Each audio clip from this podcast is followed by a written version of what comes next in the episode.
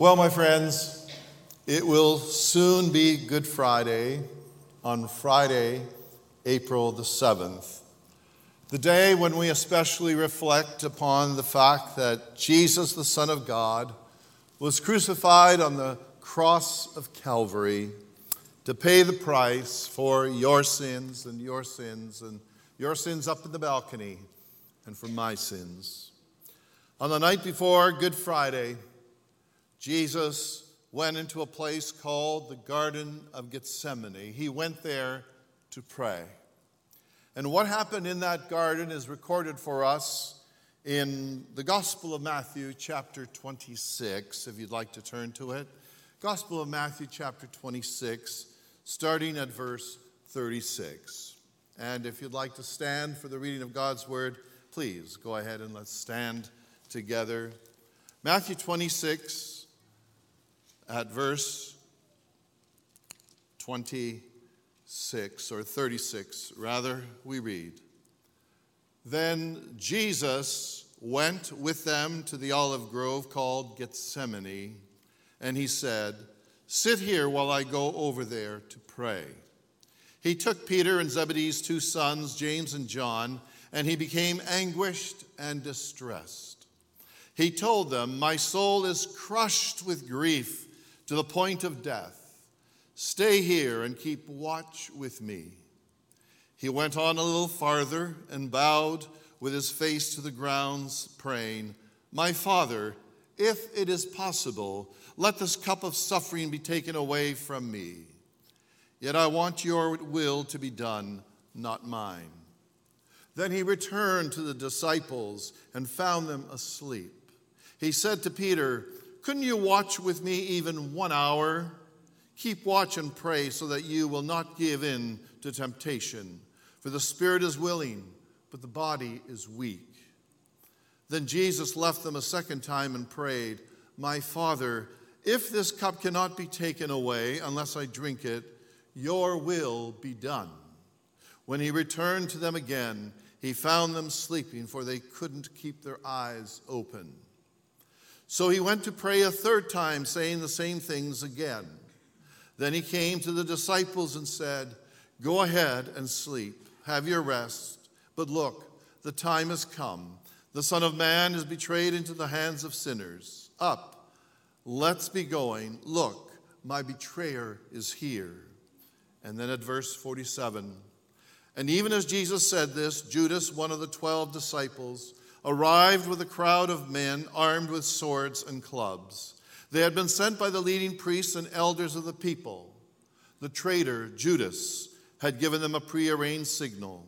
You will know which one to arrest when I greet him with a kiss. So Judas came straight to Jesus.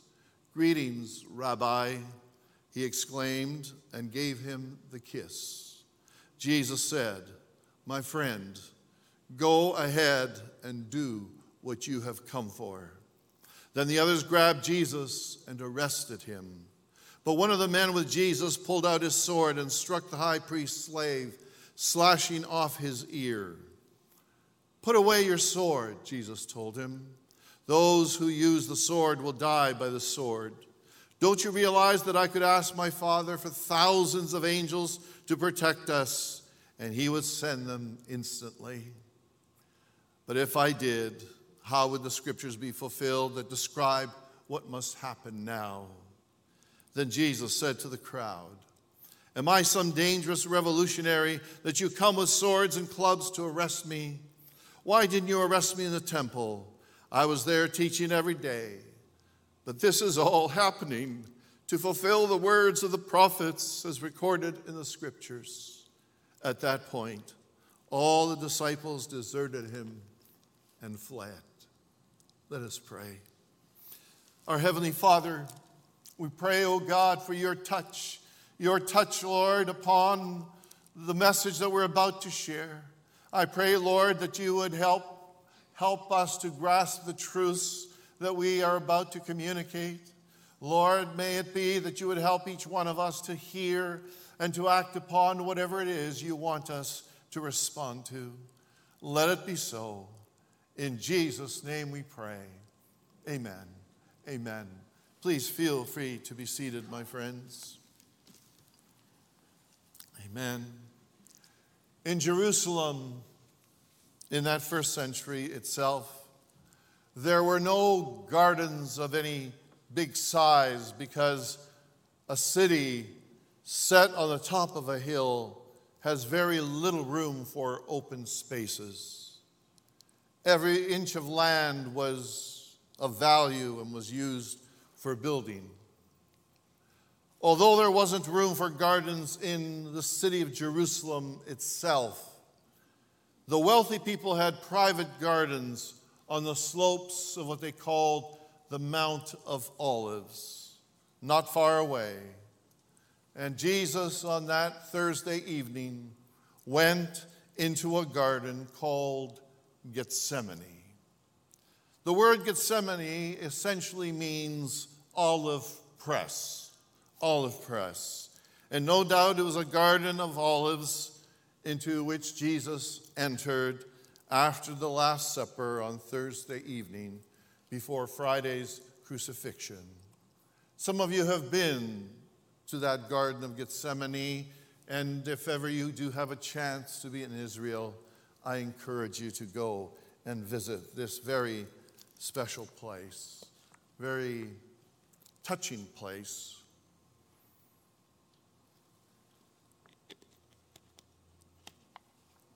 It was probably a garden which a friend allowed him to use for prayer and meditation and relaxation.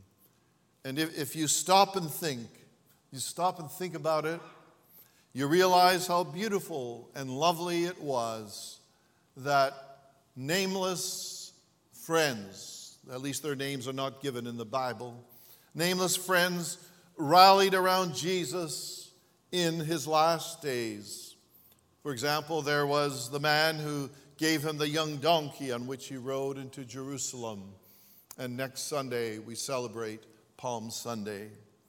There was the man who gave him the upper room where the Last Supper was eaten. And now there is the man who gave him the right of entry to the garden on the Mount of Olives. I have often thought about this fact. Come to think of it, in a desert, in a desert of hatred, there were still oases of love. In a desert of hatred, there were oases of love. And I hope on occasion you and I can also be an oasis of love to someone going through a desert experience. And I pray that this message will also be an oasis of love for you, regardless of what you are going through at the present time and in the days ahead. The first main uh, truth that I want to share with you as we think of Gethsemane, the first main truth is this Jesus understands our emotional pain and can help us through it.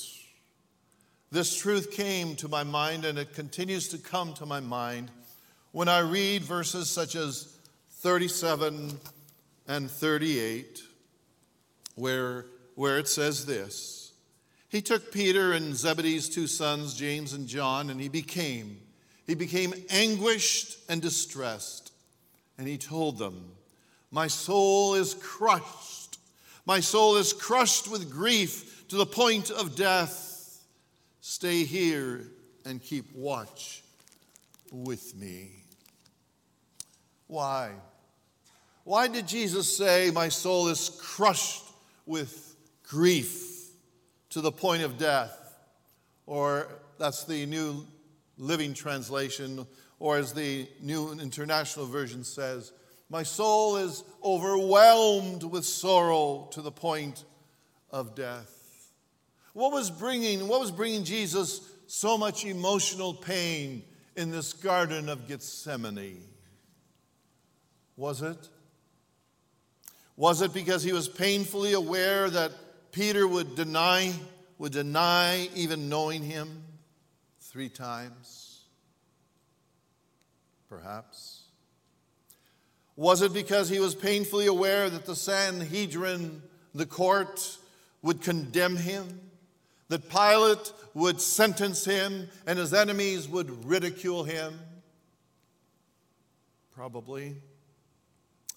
I'm sure also that Jesus was crushed because he knew, he knew that very soon Judas would betray him.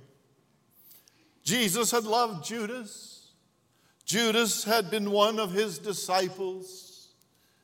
And if you have lived with and you've loved someone and you know that they are going to do something or have done something to deliberately hurt you, you too would be in agony. Right? Right? And some of you have been there, and some of you are in agony even today. There's another reason why Jesus said, My soul is overwhelmed with sorrow. And it is probably, is probably the predominant or the main reason. His greatest sorrow was likely caused by the fact that Jesus knew that he would soon be crucified. If you were to read Matthew chapter 20, verses 17 to 19, you see that Jesus was fully God and uh, fully man, but knowing that he would soon experience the agony of a crucifixion would be enough to cause Jesus or you or me to say, My soul, my soul is overwhelmed with sorrow to the point of death. Jesus knew. He knew that on the cross he would be paying the price for our sins. But I would not be surprised if the human side of Jesus had been wrestling with the whole idea of needing to go through the cruelty of the cross. It's probable that the human side of Jesus wrestled with the agony that lay before him. And the bottom line, my friends, the bottom line is, is Jesus faced the situation which caused him much emotional, emotional pain, much anguish and sorrow.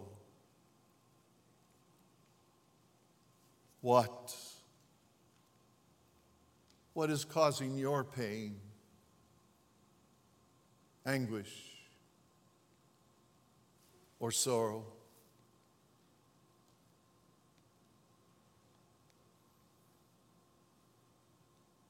What is causing it? Is it health problems? Is it a family member, a friend, or a co worker that's driving you crazy? Is it a troublesome son or daughter? Is it a hope and dream that was recently crushed?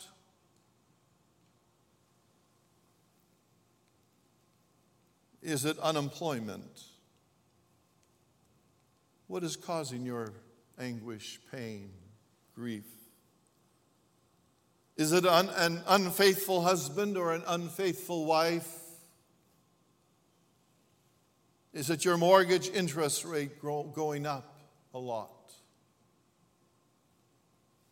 Is it a car accident or a bad investment that you made that has resulted in great loss?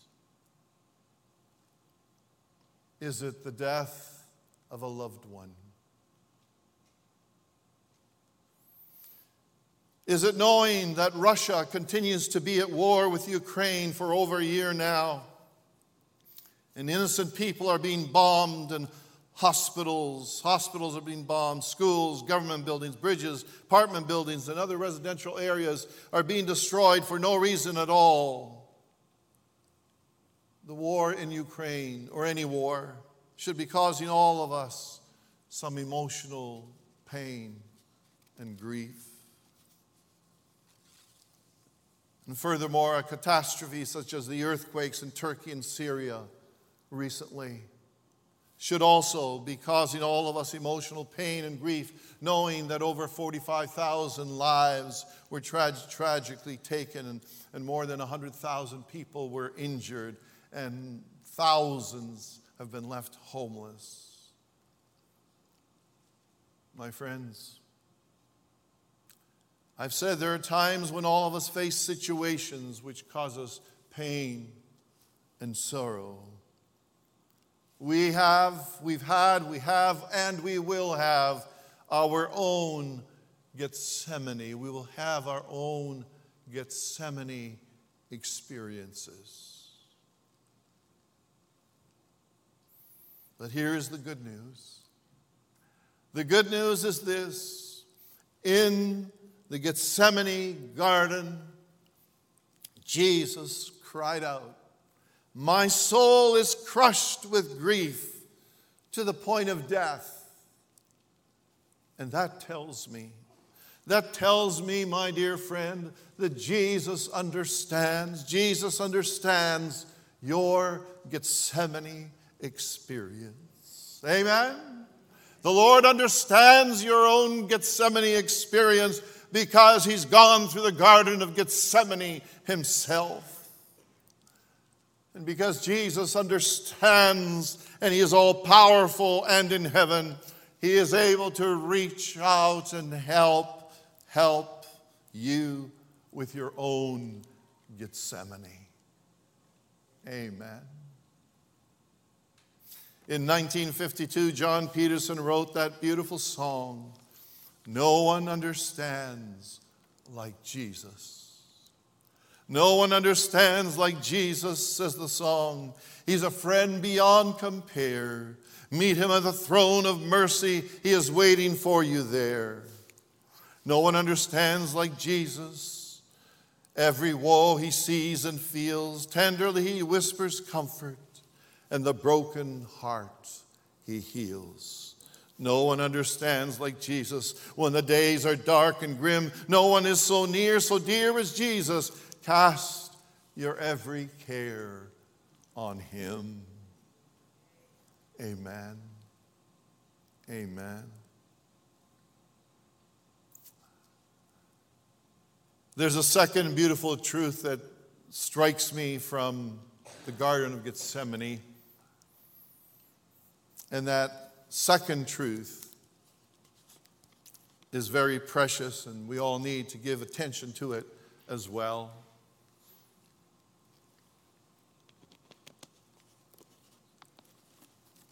That second truth is this Jesus inspires us to surrender, to surrender to God's will, even when we feel like asking God to spare us the hardship. And this truth, of course, comes to my mind from verses 39 and 42 and the whole passage, but, but especially when I read verse 39, here it is.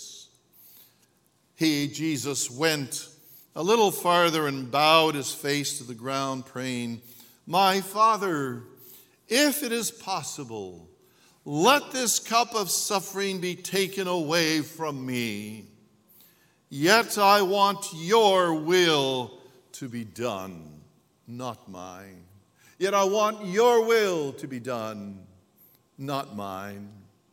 And then in verse 42, it says, Then Jesus left them a second time and prayed, My Father, if this cup cannot be taken away unless I drink it, your will be done. Or some Bible translations say, Thy will be done. My friend, Jesus' words inspire me.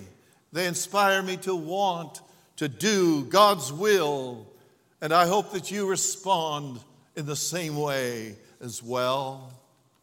In the Gospel of Matthew, chapter 7, verse 21, Jesus says, Not everyone who calls out to me, Lord, Lord, will enter the kingdom of heaven. Only those who actually do the will, those who do the will of my Father, will enter.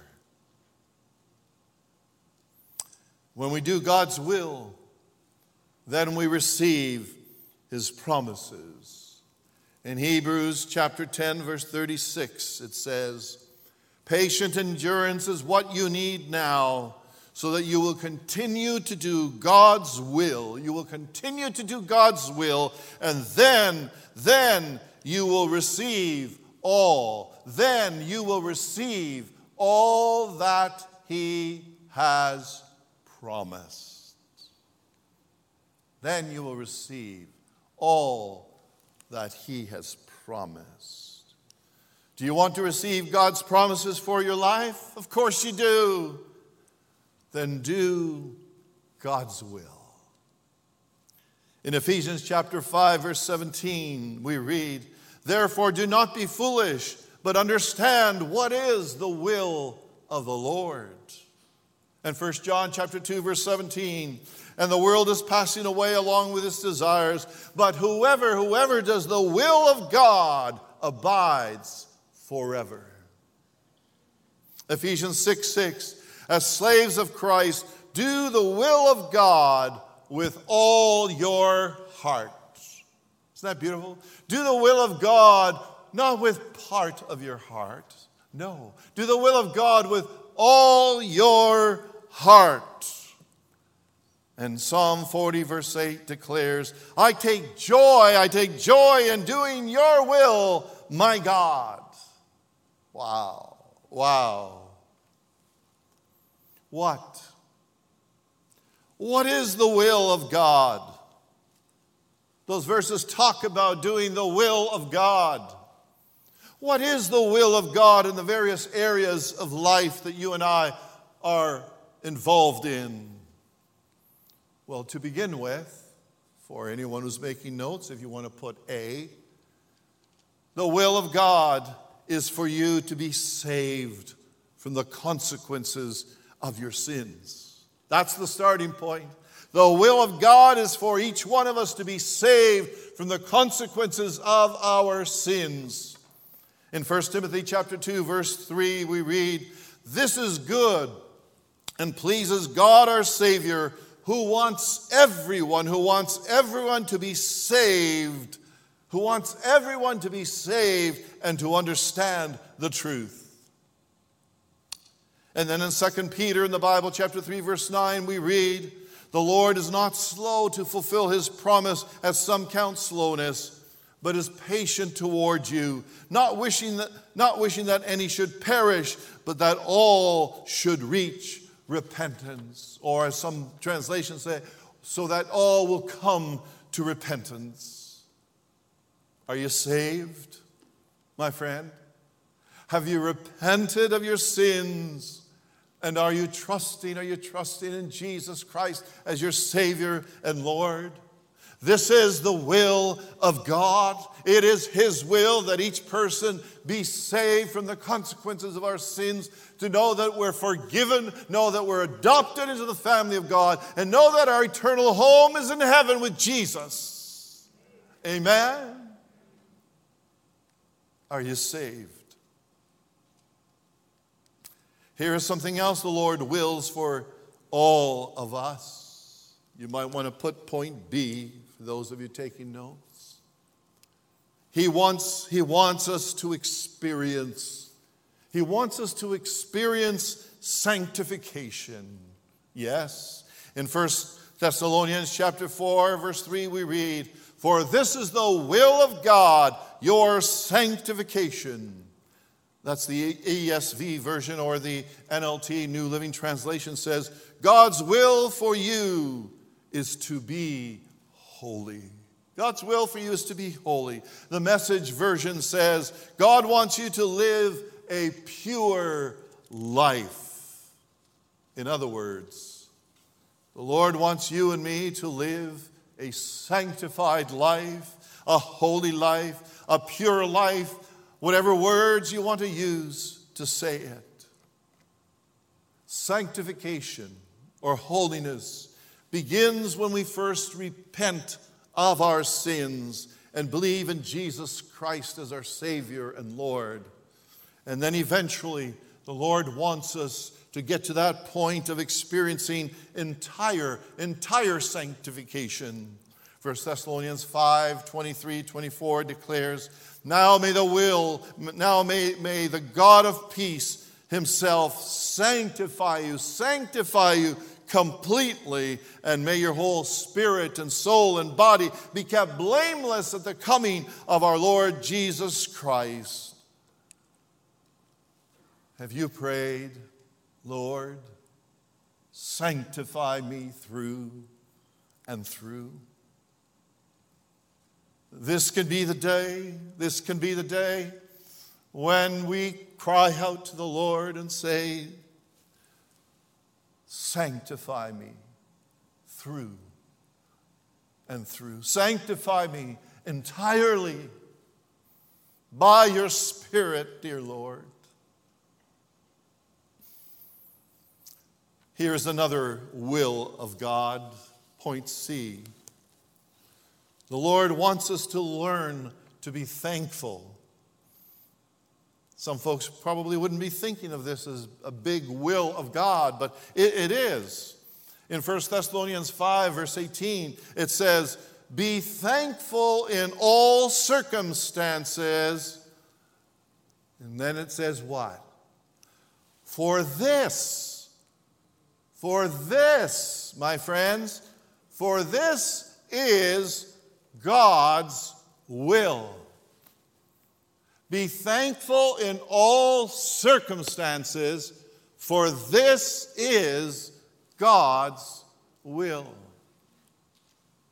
How about that, eh? How about that? This is God's will for you who belong to Christ Jesus. Do you have a beautiful attitude of gratitude, a wonderful spirit? Of thanksgiving to God?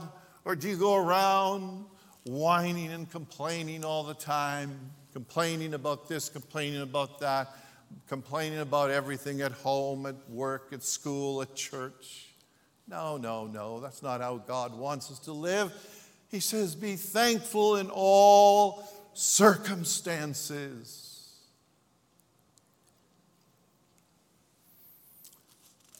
And here's more. Here's more of, of God's will. If you're making notes, it's point D.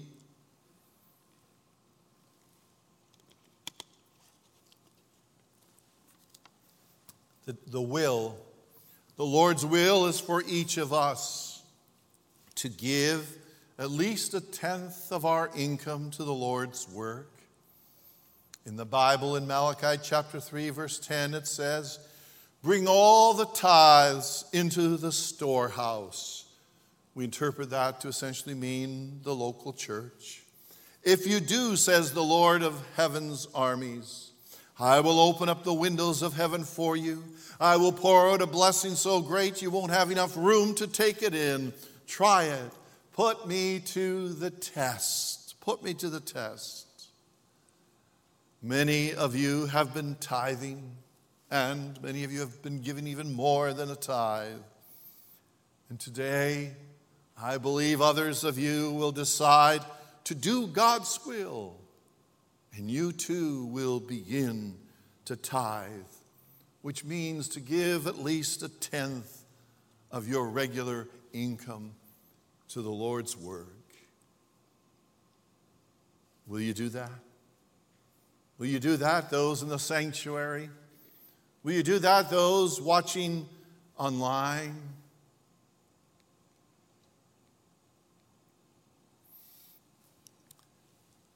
Then there are times when a unique situation arises. And again, if you're making notes, you can say this is point E. There are times when a unique situation arises and God communicates to you or me what is His will and, and, and you and I have to decide whether we will do God's will or our own will. Young people, we got a beautiful group, a wonderful crop of young people in high school and college and university. I encourage you, I encourage you to say, Lord, help me to discover your will for my life. Help me, Lord, to not only discover it, but to, to practice it, to live it out, to live it out. Say, Have thine own way, Lord. Have your own way in my life. And along this journey, there are times when, when the Lord will reveal to you, to me, whatever age we're at, specific, specific action or actions that you and I should take to abide or to carry out God's will. Here, here is a little example. I wasn't sure whether to tell you this, this story because it's, it's possible that some of you will interpret it in the wrong way. I'm just going to trust the Lord to help you interpret it in the right way. But here's a little example. A few years ago, some of you might recall, I bought a 2008 Buick Lucerne, a lovely 2008 Buick, from a couple that I knew had taken good care of it. It only had, I think it was around 64 or so thousand, 64,000 kilometers on it, even though they had it for many years. They had bought it and had it for many years in their home, in their garage. And when I bought that vehicle, I, I paid $3,900 for the car. And after putting on new brakes and paying the purchase taxes, I, I ended up spending about $5,000 on that car. The reason I bought the 2008 Buick Lucerne was because my, my, previous, my previous car was a 2002 vehicle approaching 400,000 kilometers. I am regularly uh, driving to hold funerals and weddings and hospital calls and appointments with people. And I thought I should get a vehicle that didn't have such a, a high mileage with the hopes that it would be less likely to break down, for example, on my way to hold a funeral. Anyway, after I bought the used 208 2008 Buick, after I bought it, my 2002 vehicle still, still had some life in it, and I thought I would give it to a family that didn't have a car. It still had some life in it, and I, I, thought, hey, we can squeeze, you know, just like last Sunday, Pastor Lisa talked about squeezing some more toothpaste out of that, uh, uh out of that container and squeezing some more hairspray out of what, whatever. And I thought, okay, I, I think we can maybe get an, at least maybe another year or two squeeze some more use of, of that 2002 vehicle. So uh, I thought, you know, let me, let me give this to someone who needs a vehicle, who doesn't have one. So I started, I started to clean up my old 2002 vehicle with almost 400,000 kilometers.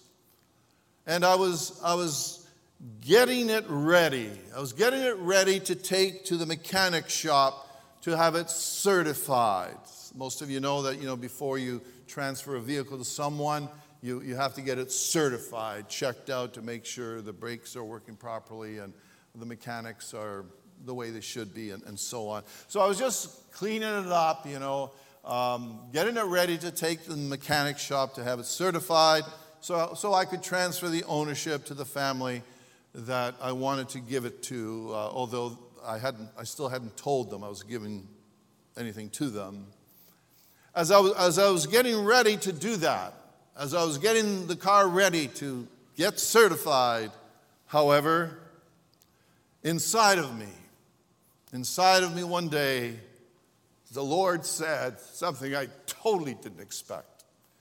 The Lord said, Give them Give them your Buick, not your oldie goldie.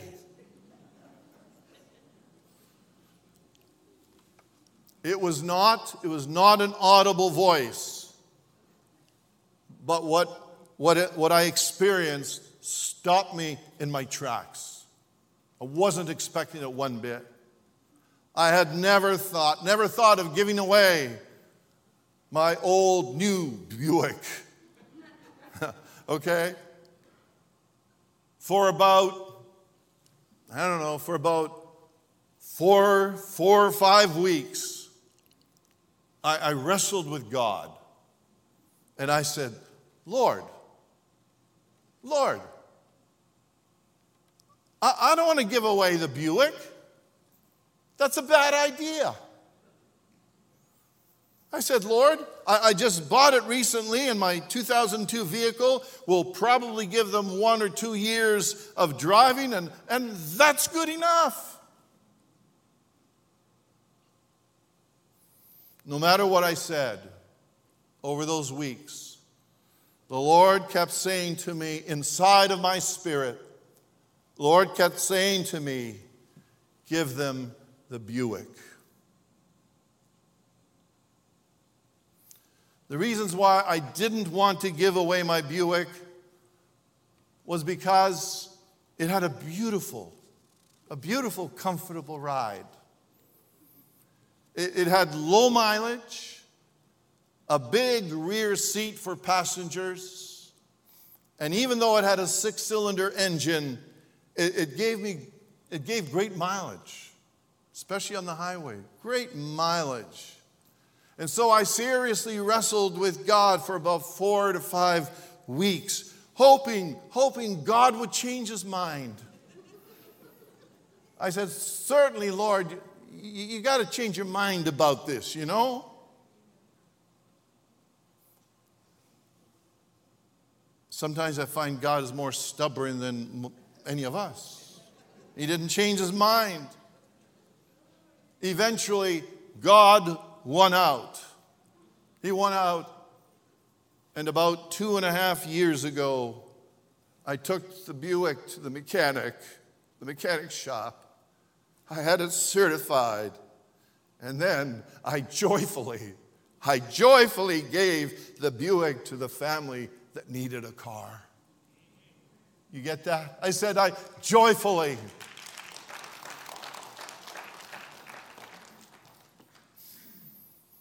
In many ways, I was hesitant to, to tell you that story because obviously, initially, I, I, didn't want, I didn't want to give away my Buick. It took me four or five weeks of wrestling with God before I finally, finally said, Okay, Lord, you win. Thy will be done. I'll give them the Buick and not my oldie goldie.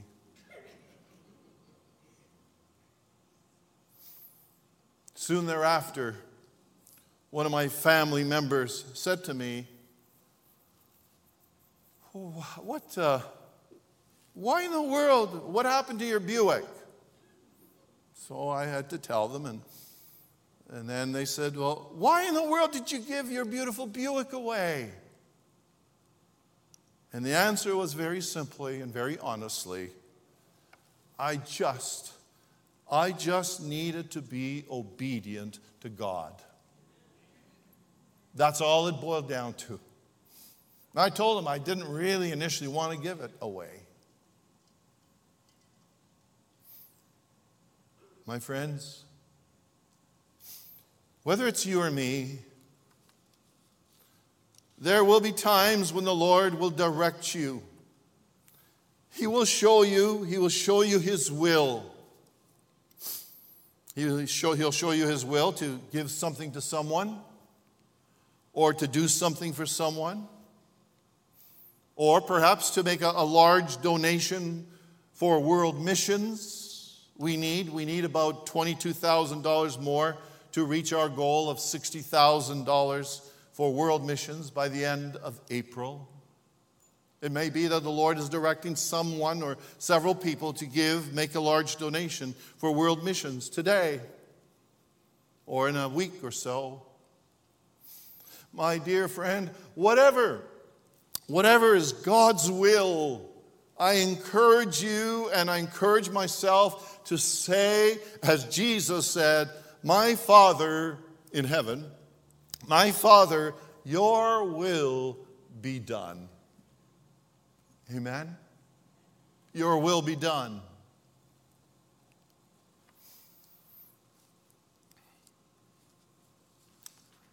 Earlier in this message, I spoke of how Jesus understands our emotional pain and can help us through it. What kind of emotional pain, anguish, or grief are you going through? I want you to remember no one understands like Jesus, and He has the authority and the power to help you by His Spirit. We also talked about how Jesus inspires us to surrender to God's will. And I spoke of how the will of God is, is for you to be saved from the consequences of, of your sins. Are you saved? You can be today. How? You, you can say from the depths of your heart, you can say, Lord, I ask you to forgive me of my sins. I believe Jesus died on the cross to pay the price for my sins so I can be forgiven and adopted into the family and receive the promise of heaven and be saved. In a moment when our musicians lead us in a closing song, you can come forward and you can stand or kneel around this altar and, and in your own way, or I can help you, or one of our other pastors can help you pray and, and say, Lord, I, I need to be saved today. I also spoke of how the will of God is for each one of us to experience sanctification, to be holy, to live a pure life. Sanctification, holiness, is brought about by the Spirit of Jesus, transforming us, making us, molding us, changing us from within, within our heart.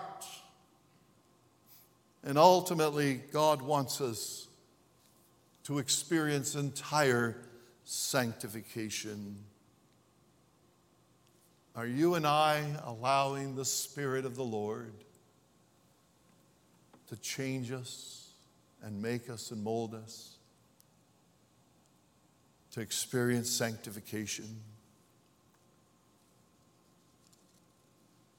And I also spoke of how the will of God is for us to learn to be thankful in all circumstances. Let's do that, shall we? And the will of God is also for each of us to give at least a tenth of our income to the Lord's work. Are you and I being obedient in that respect?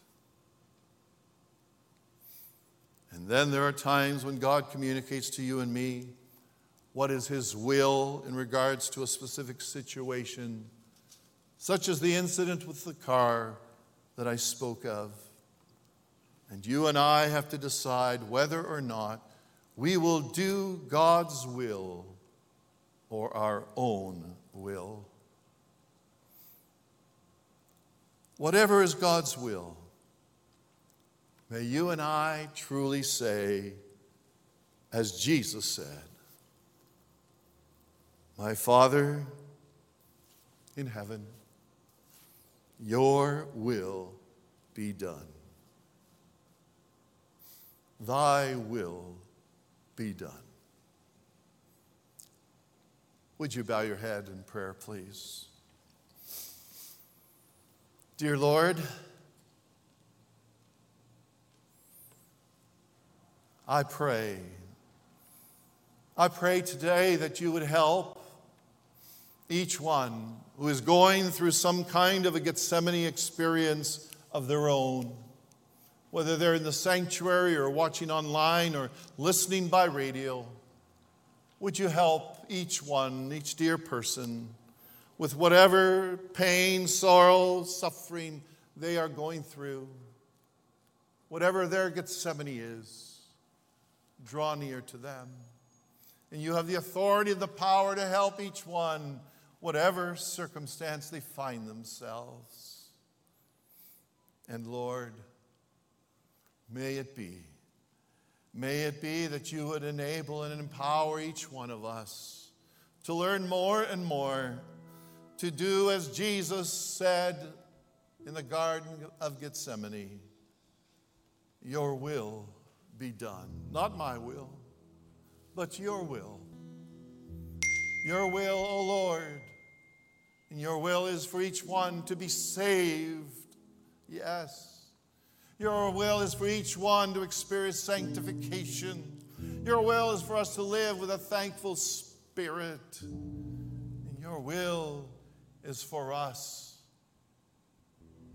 to say, Thy will be done in the unique situations that arise in our lives. And so, Lord, in these closing moments, I pray that you would assist each dear person to respond in accordance with their need, touched by your Holy Spirit. Let it be so. In Jesus' name we pray. Amen. Amen.